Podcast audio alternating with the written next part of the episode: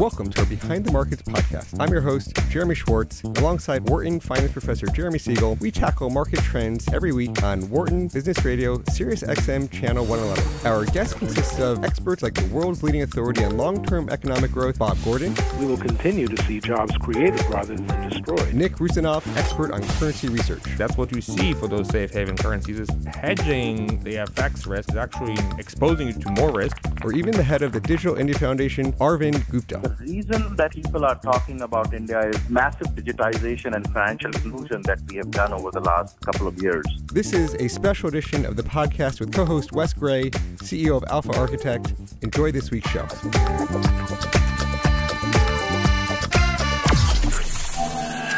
Welcome to Behind the Markets here on Business Radio powered by the Wharton School.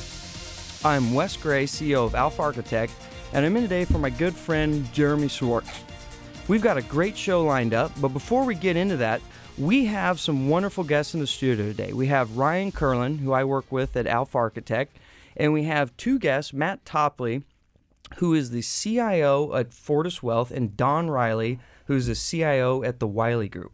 For the first half of our discussion, we're going to talk about portfolio strategy for 2018. In the second half of the discussion, we'll be talking about the advisory business and the future. We actually have Siegel on. We're going to go uh, real quick. We're going to switch to Wharton Professor Jeremy Siegel, who is the author of Stocks for the Long Run and the Future for Investors. Professor, what's your take Yeah. on this week's market activity? pretty amazing. I just arrived back, traveled for 24 straight hours from Patagonia down in southern Chile. Uh, they're happy in Chile. They're happy with the copper price. Uh, they're happy with uh, their recent election.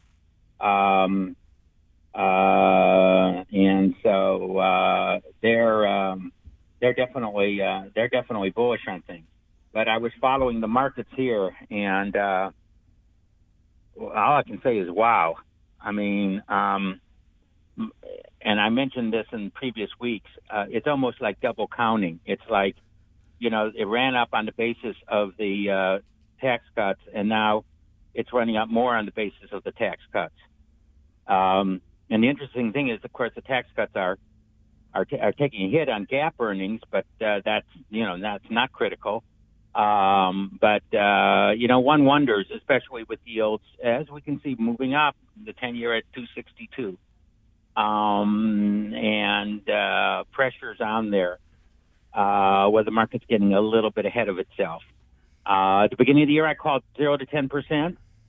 Uh, you know, we've had about almost halfway through there, five so far, but I'm still call, calling that. And as I say, uh, a probably good first half of the year, somewhere a correction, and then um, a kind of evening out towards the end. Again, the two big things are political uncertainties um, that I think are going to multiply through the year, uh, plus higher interest rates. Thanks for the insights, Professor. That's great. Don, Matt, do you guys have any uh, questions for the professor? Professor, any any uh, thoughts on inflation in coming year 2018? Everyone's predicting rates going up for the last seven or eight years. Um, that's true. We, you know, now, you know, the new natural rate. You know, we talked about the new normal, the new neutral. Where's the new rate of in, on unemployment where things are going to catch on? And people are talking about three and a half percent, perhaps, uh, which is about the lowest we've ever gone in post-war periods without the the cycle turning. Um, that would be reached at the end of the summer if we can keep, if we uh, stay at uh, at uh, payroll gains of around two hundred thousand a year.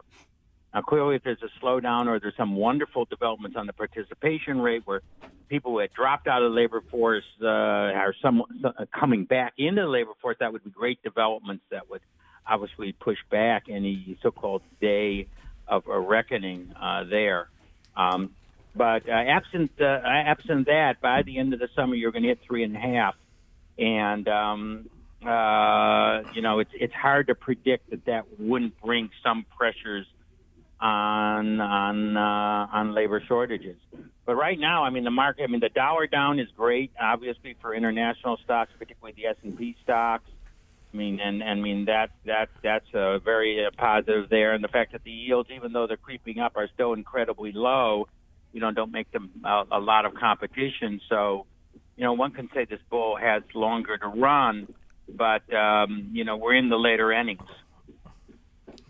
Uh, Professor, this is Don Riley. Uh, just your thoughts on um, you know how many hikes this year from the Fed? Uh, I, I, see the, the probabilities of four hikes actually creeping up now in the you know yeah. the high teens, twenty percentage. Uh, what, what are your thoughts yeah. there? Yeah, and I, and I think the Fed itself doesn't really know. They're just going to take it as it comes out. I mean, I I think as long as the labor market remains strong, uh, stronger than what they think is a normal intake, and the unemployment dips down, they're going to go a quarter of a point every major meeting. And in other words, something has to change, either a sudden downturn in in that uh, job growth or or some bad developments on inflation uh, that ca- cause them to actually do more. But I think they're they're they're, they're one they're they are you know I think thinking of one a quarter as long as the unemployment rate ticks down and payroll stays in the 150 range uh, plus um, that will be kind of their default uh, increase. So I can see, as you know, as you say, uh, market looks around three to four. Um, but again, any bad development that you know could put a pause on this, uh, certainly they, they they will go to hold. Thanks for the insights, Professor. That's excellent input. And we appreciate your time and have a great weekend. You too. Talk to you next week. Bye. Thanks. Got it. So, transition back to the studio here. Just a reminder our three guests for today we have Ryan Kirlin, who's helped me uh, co host. We have Don Riley, CIO of Wiley Group, and we have Matt Topley, the CIO of Fortis Wealth. So, what we're going to do is let's just first uh, have the guests introduce themselves. Don, can you tell us a little bit about yourself? Yes, I'm uh, with Wiley Group, as you um, already noted, uh, in Conshohocken, PA. We're a registered investor advisory firm, and uh, we specialize in building basically model portfolios for our clients, but we are full service financial planning and um, holistic services for our clients. Um, and uh, you put some more background yeah, on me? Yeah, so you got a pretty exciting background there, Don. Tell us about uh, some of your history right. as a former well, trader and what have you. Yeah, I'm, I, am born and raised in, in just outside of Philadelphia, and uh, coming out of college, I was trading options in college, and I really wanted to get into you know the markets and um, ended up at the uh, Philadelphia Stock Exchange as a runner, um, and kind of worked my way up to working for the President Exchange and started trading for him and. Um, went through the years uh, trading and, and started a specialist operation down there, and then you know came to own my own uh, broker dealer firm and specialist operation on the floor, and, and, and a lot of that was so we could do proprietary trading too. Um, so a lot of that involved, you know, back in those days, um, you know, it was the 80s and the 90s and the tech bubble, and um, it was a very exciting time and, and, a great time to be on the floor and actually really miss it. Um, but uh, you know, creative destruction kind of took that all away, and you went from eighth point spreads in stocks to sixteenths to decimals and high frequency trading, and algos taking all the vig out of the game, and uh, kind of had to change the uh, change the course later in life. But uh, well, I guess we'll get a little bit into that a little bit more when we talk about maybe the RIA side. Sure, you got it. Matt, transition you a little bit of background on yourself, what you're up to these sure. days. Uh, before anything about me, Wes, I just want to thank you for your service to the country. Uh, everybody out there should read Wes's book, Embedded. Uh, it's much more important than all the a bunch of us sitting around talking about the stock market today. So, uh, my background, um, I'm a lifelong Philadelphian. Uh, grew up in Philadelphia, six kids in a row house. So I'm sitting in the middle of Wharton's campus here right now, thinking this is the greatest country in the world. That's for sure. uh, uh, also a trader, so uh, pure luck. I ended up on a trading desk through a personal connection through my friend Dan McManus. Got me into trading uh, 20 years ago. I also entered uh, right before the internet bubble really took off. So 1997, I did not know a stock from a bond when I started on the trading desk. Uh, we were so busy, extremely busy trading desk they said, Congratulations, you're a trader about one year in. Uh, so we were generating a ton of commissions. Stocks were going 200, 300, 400% up a day. I thought I'd never see anything again in my life like that. And then this year, Bitcoin hits. So uh, it was a tremendous time. And, and really, uh, that was my true education in finance. When you're generating $100 million in commissions a year, you get to see every single solitary pitch in the world stocks, bonds, equity, uh, international equities, derivatives, everything you can humanly imagine. So uh, that kind of gave me my PhD in financial BS. So uh, when you see every pitch in the world, you kind of try to along the years, you figure out what what is uh, in the interest in the client and what is in the interest in the people selling the product. So that's how I ended up uh, in the advisor world. I love it. And I'm at Fortis Wealth in King of Prussia, by the way, uh, family office slash uh, advisor, high net worth advisor. Uh, really happy to be there and happy to be on the show. Great, and that and that's actually a perfect segue. So you're CIO here at Fortis Wealth. Yep. And one of the burning questions I think a lot of investors have currently, especially since the market's on fire here the past two weeks, Yep. is it feels like every single asset is expensive. Mm-hmm. And I know you have a 40 page PowerPoint deck on your website about this. Um, what are your thoughts on this, and how do people deal with this situation? Yeah, I mean, in some sense, uh, you know, there's never a good time to invest in the market. Everybody, everybody always thinks it's expensive. Stealing Warren Buffett's line, stocks are the only thing in the world that people don't buy when they're on sale. So there's no doubt we're in the later innings of uh, the bull market. Let's talk about equities first. I would I would say uh, we're later innings of the bull market, but three stages of bull market. One's accumulation. One is public participation phase. We definitely are going through and finish the public participation phase. You look at the cash numbers. Institutional cash has gone all in. It's at the lowest level it's been in ever, uh, or close to the lowest levels ever in the last few months. Uh, you look at Schwab's retail numbers. Uh, retail is starting to go all in, but this was the most hated bull market in history for the first six or seven years of our move. So now we're entering the excess phase, and the hard part about the excess phase is it's hard to time the market period, or virtually impossible to time the market period, and the excess phases are ver- at twice as impossible to time. And it's you know even though CAPE ratio, Buffett's uh, GDP ratio, they're really really expensive. That's true, and they're expensive versus history, but they are not timing mechanisms. Uh, the last 12 months of a bull market on average returns over 21%. Uh, so stocks are expensive, bonds are extremely expensive. Everybody's been saying bonds have been expensive for eight years. Most people don't realize bonds are in a 35 year bull market and bonds move in giant long cycles like that.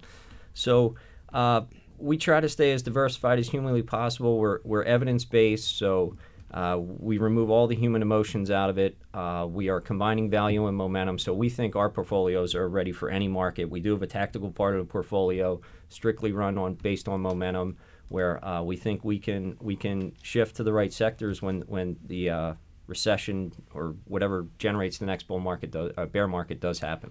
Gotcha. So to summarize, stay the course and follow the trend is essentially where you guys are at. Uh, stay the course, but we we do have a tactical part of the portfolio that'll that'll be a huge difference. And and and I'll give you a perfect example, and we may get into this later. I'm sorry if I'm jumping ahead, but I think U.S. growth stocks are like eight times price to book, and international value stocks are at like 1.2 times price to book. So last time we had that kind of spread in valuations was 2003. From 2003 to 2007, the S&P returned 63 percent uh, developed international returned 168%, and, and a fund like DFA Emerging Markets Value returned 350%. So there's some reversion to the means that still have to happen. The shift from growth to value is one of them, uh, as well as the shift from U.S. to international. That all makes sense and appreciate your insights. Don, do you have any uh, thoughts on this conundrum that investors face these days? Yeah, I think it's a conundrum for investors. I think it's a you know conundrum for asset allocators like ourselves. When you when you look around the world and you look at the valuation, especially in U.S. equities, uh, when we're in the upper deciles of historical um, valuations on most metrics. Um, the one metric that you can look at where you can still make you know a decent case for equities here is the uh, equity risk premium, where you know if interest rates stay where they are, you can still make a, a valid case for for U.S. equities. But um, if interest rates creep up here, and we're starting to see them creep up um, as the you know unemployment falls and, and the ten-year and up to, to 2.63 right now, which is you know been an area where it hasn't uh, been able to get through for the last three or four years. But if we get through 263 uh, on the 10-year here, that could mean that you know rates are, are ready for their next move higher. Um, and then you know as rates move up, that's going to become a challenge for equities. So. Um, you know how do you how do you attack that? I mean, recently we, we, we lowered our tactical allocation uh, to equities to, to, to, our strategic target. We were overweight, um, and you know talk about maybe a non-consensus view, but um, that could be you know considered by many a non-consensus view. And I had a couple clients give a little pushback on that, but uh, a lot of clients also were uh, were happy that we were you know focusing on the risks. Um, so so you know if you look at where we are right now and, and how far this market's moved it so fast and you're starting to see some some numbers that you know are putting you in rare air. I mean you know it's the longest period without a 3% correction in U.S. equities, um, and you're very close to getting the longest period uh, without a 5% correction.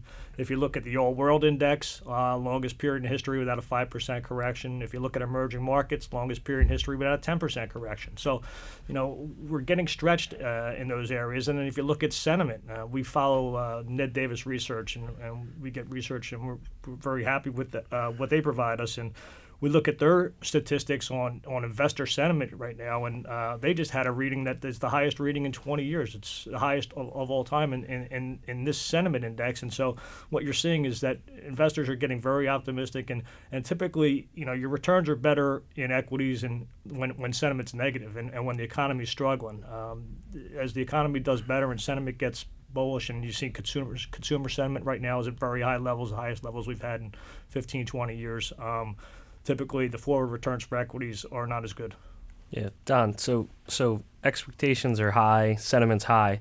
So then, uh, on the fixed income side of things, how do we take that down to a practical level, right? So interest rates are are low. Um, where, how uh, do you pick up yield income for your clients right now? Yeah, it's, a, it's it's like I said, that's that's the other difficult part of the conundrum is that, as you said, yields are low, but at the same time, if you look at where you receive more yield, such as high yield bonds, corporate bonds, um, the spreads there, or the at difference between the, the the premium you're getting paid to invest in these high yield bonds is very low. So eh, we're we've backed away uh, in our portfolios, we, and, and are very much underweight high yield here uh, because we don't feel you're being rewarded enough for the risk you're taking there, and we feel you're later in the cycle. And, and typically, when high yield breaks, it, you know, high yield bonds act like equities, and when they break, you usually don't get a chance to get out. And and to add on top of that, we don't know what the liquidity is going to be like now with the expansion of ETFs.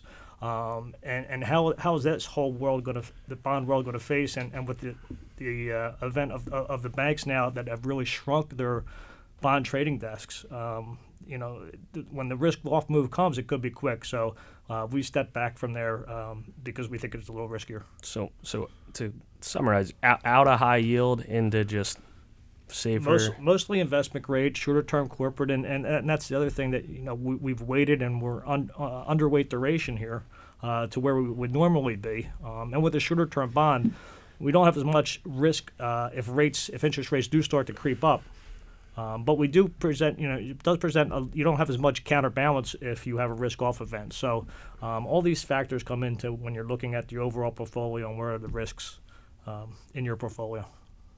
Yeah, and uh, yeah, so that sounds pretty good. And Matt, you were saying you believe international value looks right now like a, a strong place to, to put your money right now. Sure. Uh, not to put words in your mouth, uh, yeah, but no, then and okay. then on the fixed income side for you, what, what do you see there?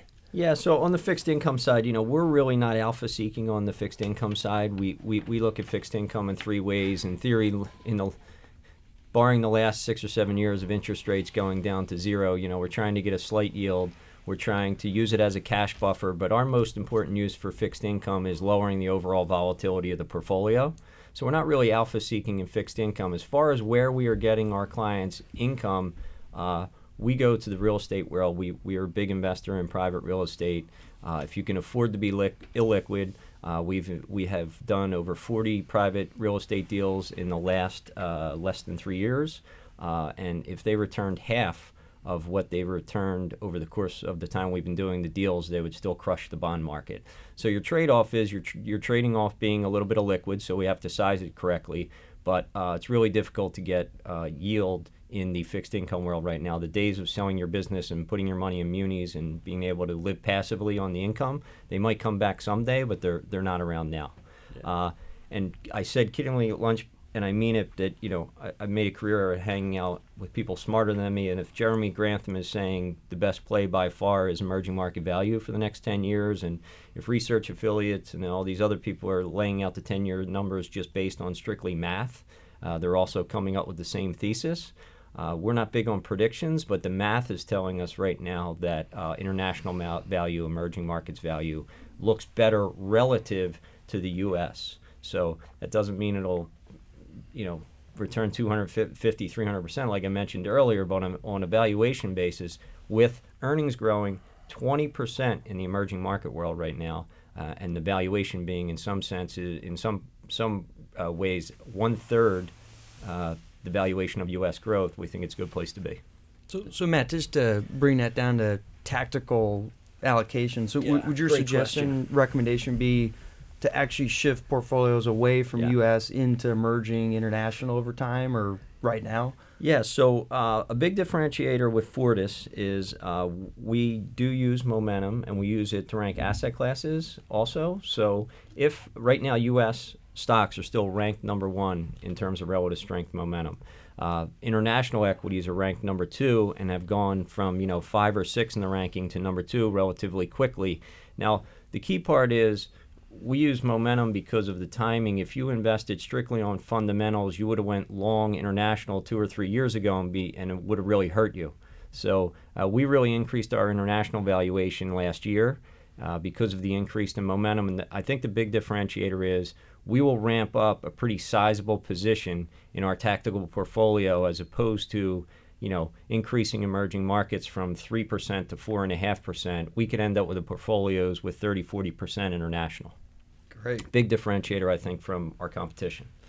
Just as a reminder, you're listening to Behind the Markets on Business Radio, Sirius XM 111. I'm Wes Gray, sitting in for Jeremy Schwartz, and I've got Ryan Kirlin in here from Alpha Architect co-hosting. We have Don Riley, CIO at the Wiley Group, and we have Matt Topley, CIO at Fortis Wealth. So Matt, back to you, and I have to give you some props here. But every day I read your Topley's top ten, and I think it's awesome. Uh, and my real question is, where the heck do you get the time to do this? Like, do you have kids and family, or are you just eat, sleep, and drink market data? My kids think I'm uh, a freak from outer space because uh, you know I go to bed at like 8:30 and and I'm up at 4:30 in the morning. But I probably get that from my dad. But uh, I do it really early in the morning. I started to do it when I was on the trading desk. In all honestly, honesty, I mean this. It's been totally humbling to come in and meet somebody like you this today for lunch, and you tell me you read it every day. Some of the people that are on that list now and read it every day, it's been completely humbling. I didn't think that much of it when I first uh, started writing it, uh, but now it's it's a huge part of what I do, and I really love doing it. To be honest with you, I uh, got away from it briefly when I left the trading desk, and I felt completely out of touch. Even though I still try to read a lot, you know, when when you write and put it all on paper in the morning, uh, you really feel like you're on top of things. So it's been uh, a great run, and it keeps increasing, and we'll keep on doing it. But uh, you know, I have a really good wife that uh, lets me go to bed at 8:30 and disappear into the office for five, six, seven hours at a time on the weekend. So, uh, and yeah, and my kids think I'm crazy. And, yeah. and it is free. Wh- Where's the best way to access that so Yep. other people can enjoy the benefits of your work? Sure, it's absolutely free. www.matttopley.com, M A T T T O P L E Y, and you can sign up. That's my blog, so it shows up a, a little later in the morning on my blog. Anybody who wants to uh, email me or call our office and get on the email list, so you get it earlier in the morning on the email list every day.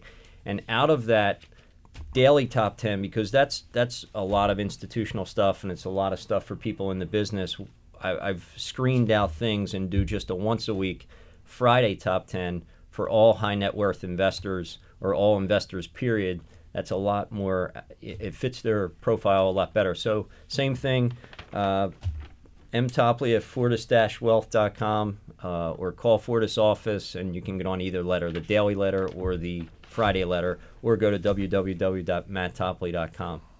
I feel a little bit like Howard Stern now, p- pitching my. Uh, Well, pitching hey, my it, it is a great service, and uh, Hey Matt, I'm a subscriber too, and uh, I, I always wonder, does this guy ever go on vacation? Because you know it pops up on the weekends and it pops up, uh, I don't know, Yeah, all, well- all hours of the day. I was thinking nowadays with machine learning and AI, maybe he was like a Google programmer or something. I was like, how, how does a human being actually produce this? I- I'm definitely not a Google programmer because if you don't see it in the morning, it's because I have no IT skills whatsoever. So if anything goes wrong, uh, I usually just curse and like throw something at the screen because I wouldn't even remotely know how to fix it. So only if I have IT issues, you won't see it.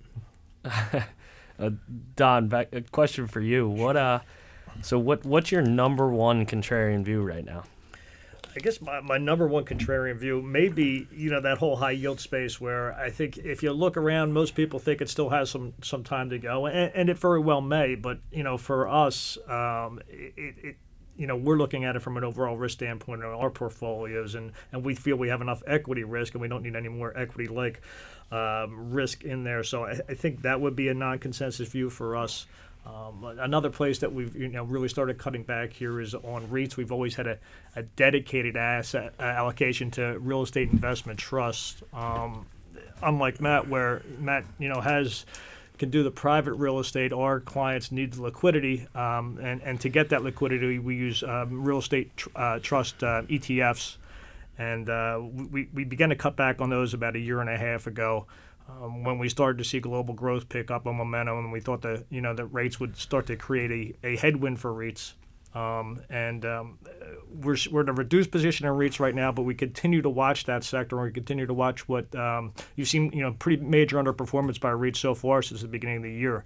Uh, you're probably about um, you know 10% difference between the S&P and, and the and the REIT index right now, in terms of um, performance. And, uh, you know, so we're watching, like I said, we're watching the 10 year closely, and we may even further reduce REITs.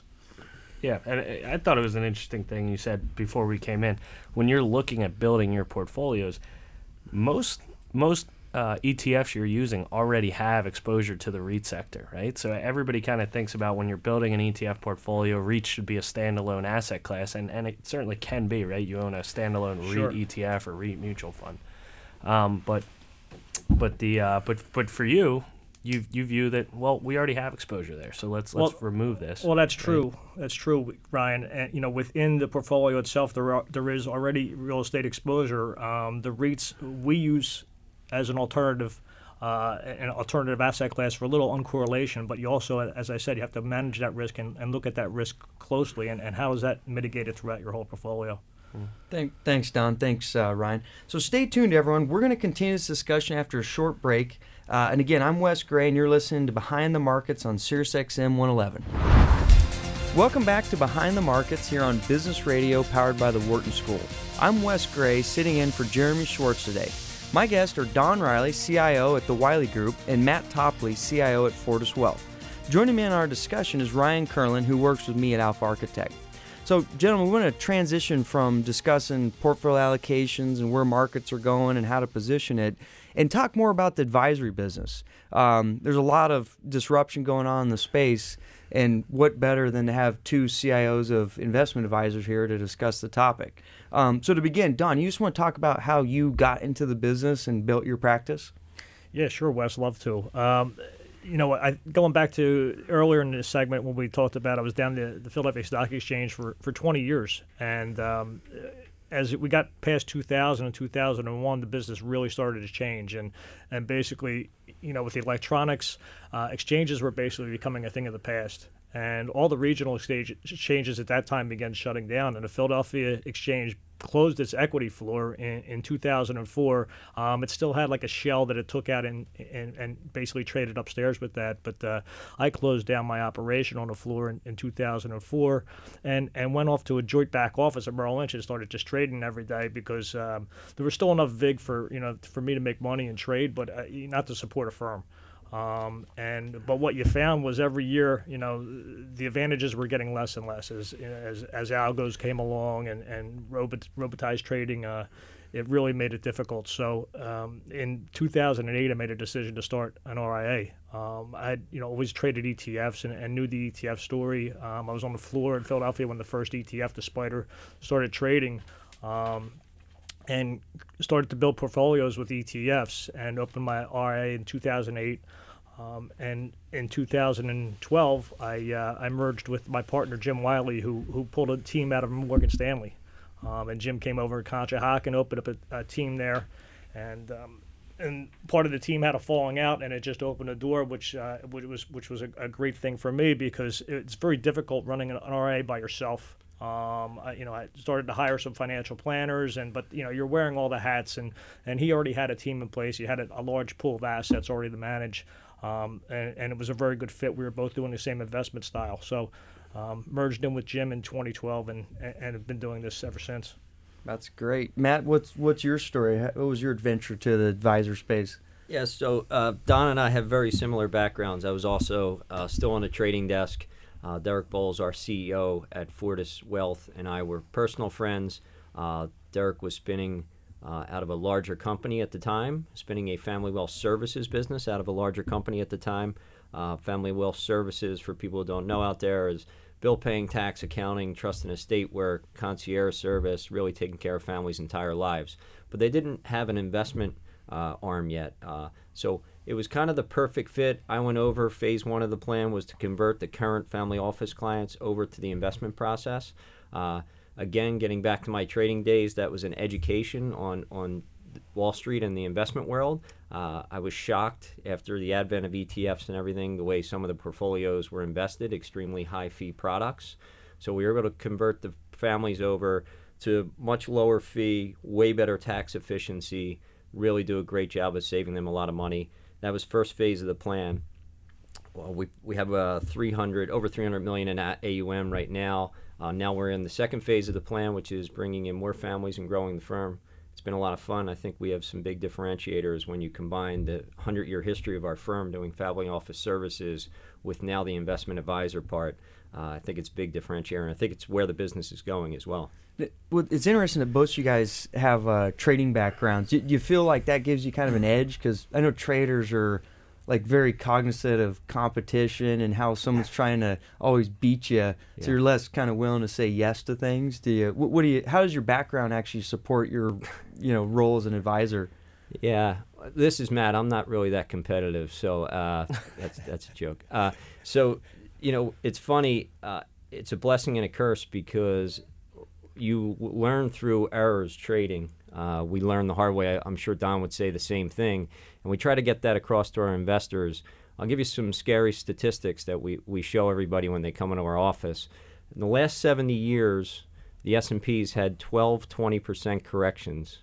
Uh, can anybody take a wild guess how much the S&P is up in those 70 years with those 12, 20% corrections? Anybody want to take a guess? Like per year? No, oh, total a, a lot. Yeah, fifteen thousand percent. So 12 20% corrections in the last 12 years the market's up 15,000%. So the market really really works. Getting back to we're lucky to be in this great country, but the sad part of that story is if you look at the average retail's investor return over a 20 year period and you line up all the asset classes you can humanly imagine stocks, bonds, energy you, we show them the chart the average investor is returning a little bit over inflation. Their average return is like 2.5%. So we have these great returns produced by our great open markets, and your average investor is not participating in that those returns. And uh, it really kind of pisses us off. So we, we try to really control people's emotions and let them uh, participate. Where, where was I going with this? we're a big fan of Daniel Kahneman, and one of Daniel Kahneman's uh, theses is people sitting in front of it in the business every day are some of the worst investors in the world because your const- your mind's constantly going, you're constantly looking at it. So we really adopt it. A lot of what Wes does uh, at Alpha Architects, you know, we try to remove the emotions completely out of the process, uh, be evidence based, and not be trying to make not make too many decisions every day. Makes sense. Don, in, in your trading background, how does that help you as an advisor? Yeah, I, I think a lot along uh, uh, what Matt says, and, and if you talk about trading, you're thinking, at least what we did or what I did on the floor was very short term oriented. And, uh, you know, so you, with asset management, asset management is much longer term oriented. Um, the good thing about the trading background was it, it, it, made me very familiar with technicals, where I was a big technical trader. Um, and, and using technicals can really help in when it comes to you know tactical decisions. Uh, fundamentals are great when evaluations are great, but um, ten- technicals including um, sentiment, including momentum, including trend, and and, and these type of things are, are things we all use today uh, when we're looking at the you know to make tactical decisions on these asset classes. Yeah, so Wes, I mean, you've mentioned in your book, you know, humans are flawed decision makers under distress. Well, in the trading days, uh, you had a lot of times you're under distress. Uh, so the key was to be calm. But Uh, Don made a great point about now we're asset allocators, and a lot of our clients, and Don's may, may be different, uh, a lot of them, though, already made money or already had a liquidity event. Certainly not all of them, but a lot of them. And they're more worried about protecting their money than uh, taking short term risk or trading intraday. I mean, that's the last thing uh, we want them to do, and it's the last thing they're worried about. Yeah, Yeah, make, well, makes sense. So, a trend we've seen over the last decade or so has been more and more RIAs or um, yeah, registered investment advisors uh, popping up all around the country, um, and for individuals moving away from uh, being associated with the banks, uh, wirehouse financial advisors. Um, what what's driving that trend? Clearly, you guys are both part of that trend, and then uh, and, and what what's the why? Want me to take that, Matt, or I'll, go? I'll, I'll go first, sure. So uh, I spent a, a year uh, looking at everything in finance before I made the decision to uh, move to the family wealth world. Uh, independent advisor space slash family wealth world. I'll throw the two together. The fastest party, fastest growing parts of finance. I personally only think it's in the fourth or fifth inning. Uh, we're a really young country. There's going to be a lot of wealth transferred. Uh, the the things that gave banks a huge advantage, and there's some very good teams at banks. I want to ba- bash banks or brokers, but the things that gave them a huge advantage are not. They don't have that advantage anymore. With the advent of technology uh, and the advent of ETFs, uh, we have access on the independent advisor side to things that previously you couldn't access unless you were on a sophisticated Wall Street trading desk. But technology is having a massive impact on the advisor broker world the same way it's having a massive impact on every other business out there, right? People are being replaced with technology. So now it's become economies of scale in the advisor world too. But I really think we're still in the fourth or fifth inning of growth of independent advisors, and I think we're only in the third or fourth inning of growth of family wealth offices.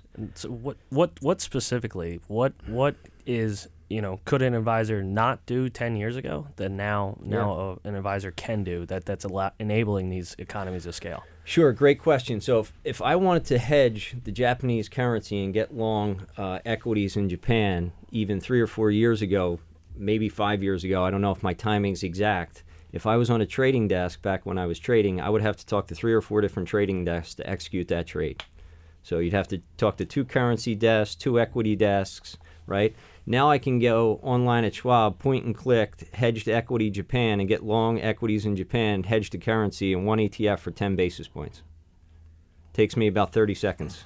it's powerful it's the power yeah power of etfs don don what about you and I, I think when you when you, you talk about the the broker dealer side, uh, a lot of times you you know the when you look at the RIA space, RIAs are act as fiduciaries, and I think that draws a lot of uh, investors to to the RIA space, and, and we're not just investment focused either. It's a it's a holistic offering. So when a client comes to us, it's it's about planning. It's about how do these investments fit into the plan, um, and then all the auxiliary um, things that go along with that, whether it be um, Roth conversions and tax efficient investing, um, Social Security, long term health care, um, insurance if it's needed. But you know, you act as the fiduciary and, and you get to oversee all this to make sure that the client is put in the best position. So I think you know that has made it. But you know, I think we talked about this earlier, where the IRA space still is very fragmented. Um, you have a lot of small IRAs, and, and what is this going to look like over the next five or ten years?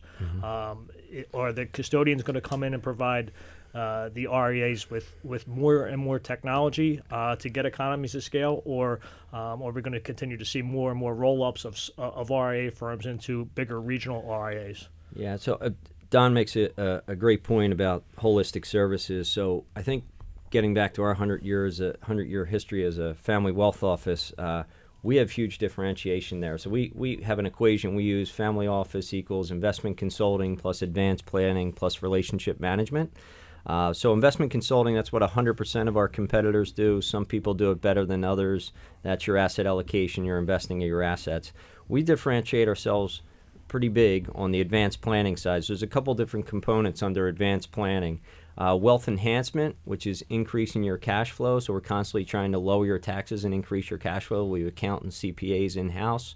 And then we have product where it's focused completely on passive tax efficient income, like our real estate uh, private offerings. Then we have wealth transfer, which all your trust and estate and will documents. Uh, most people, it's transactional with a trust and estate lawyer. They execute. They don't talk to the trust and estate lawyer for 15 years. When their lives are changing dramatically every year, especially business owners, they execute a trust and estate documents. Their revenues are a million. Now they have a 20 million dollar business, and their life's cha- life's completely changed, and they're not reviewing the documents.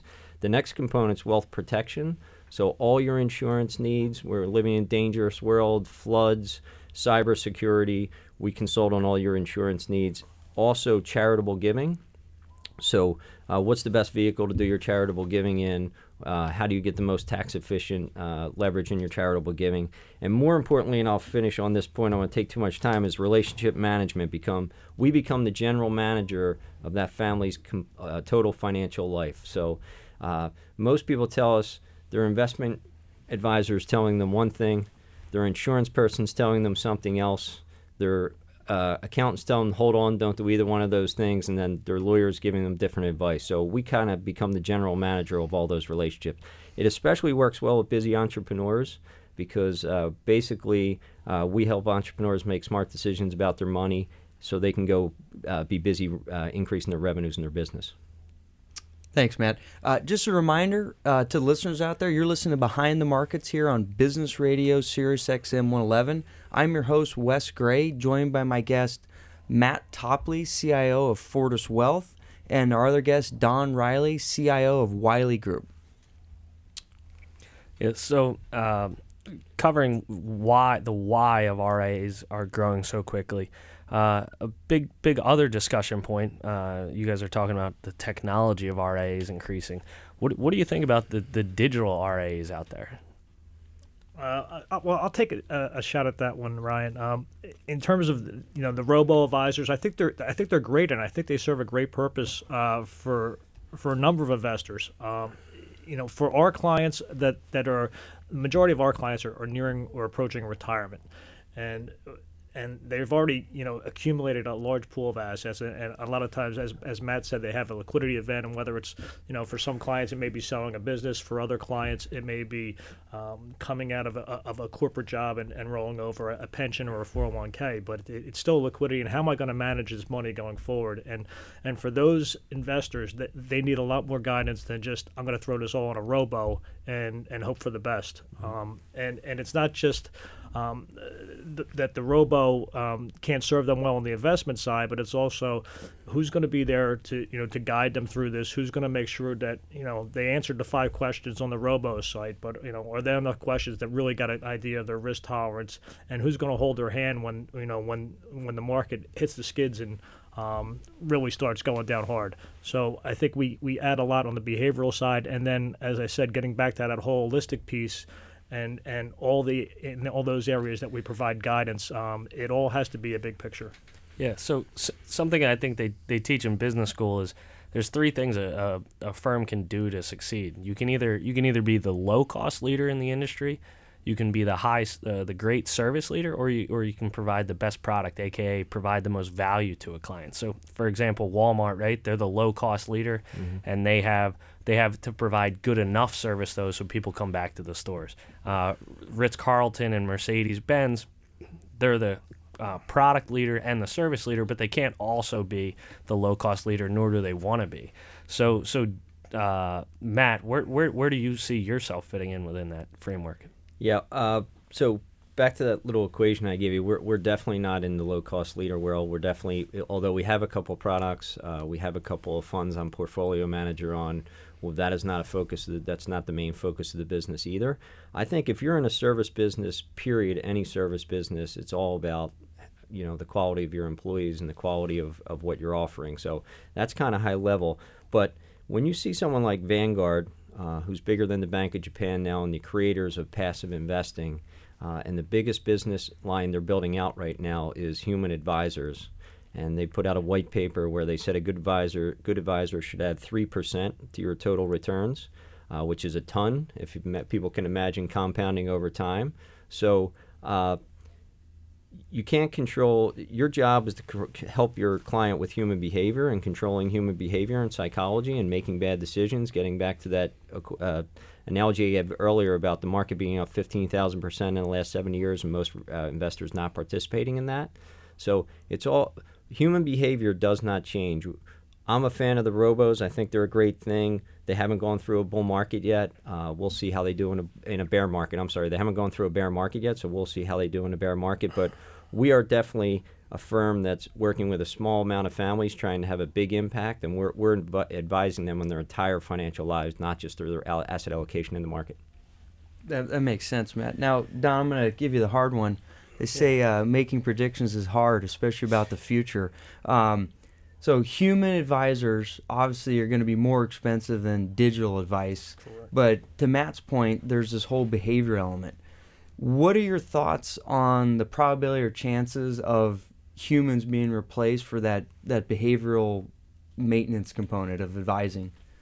Well, uh, that's a very good question, Wes. And you know, at the speed that AI is moving now, I guess nothing would surprise me at some point. Um, but I, I think from uh, the fact of that whole human interaction, I just don't see that going away in the, in the next 10 or 20 years at least. Yeah. Um, I think the clients, and or at least our clients, really appreciate that human interaction. And even, you know, to the, to the respect that we can do, and we do a lot of meetings now by WebEx, I think it just feels like our clients get so much more out of that face to face meeting. So, um, and, and, believe me, there's a great case for WebEx. I have a lot of clients that are, retired down in Florida or live in, in different states now, and, and we you know we have great meetings on WebEx. But when they come in or when they're out from from out of town and they visit, it may only be one every three years. But when you sit down and really have that face to face, it seems you, you get so much more out of it, and, and things come up that just don't come up on on the WebEx or what you might get with a robot. So I don't know what your th- thoughts on that are, yeah, Matt. But I, I think uh, I agree. AI is incredible. I think there's more to come. I think technology is a huge component of our business, like any other business.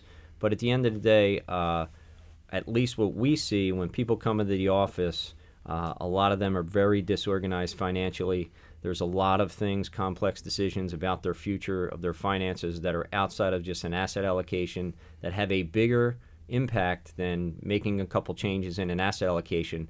But I'll, I'll give you a perfect example of will AI take over everything. I also have investors that are in growth mode that have excess cash flow every month. I have them dollar cost averaging as much as they can, being disciplined, automating it.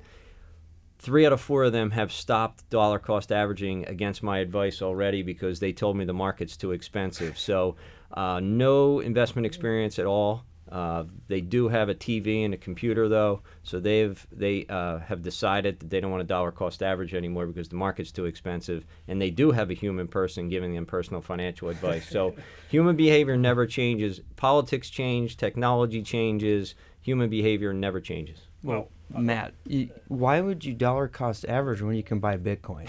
I mean, seriously. seriously. Wes, I was already creative destructive out of out of one job on the on the Florida Exchange. Yeah. I wouldn't be surprised, I guess, in my lifetime if I get um, technology takes another job from me we were beating ourselves up at the office trying to figure out what will the millennial bubble be what will it be what will it be this was about a year ago and and in comes bitcoin uh, so yeah and then the pot stocks yeah yeah i mean that, yeah i was kidding around with wes uh, in the office and wes was looking he goes oh my god 10% move down in bitcoin that's insane i was like wes this is like this yeah. is just standard. Well, you know when your 26 year old comes home and says, "Dad, my son just or my friend just made a ton of money in pot stocks." He goes, "I should be buying these."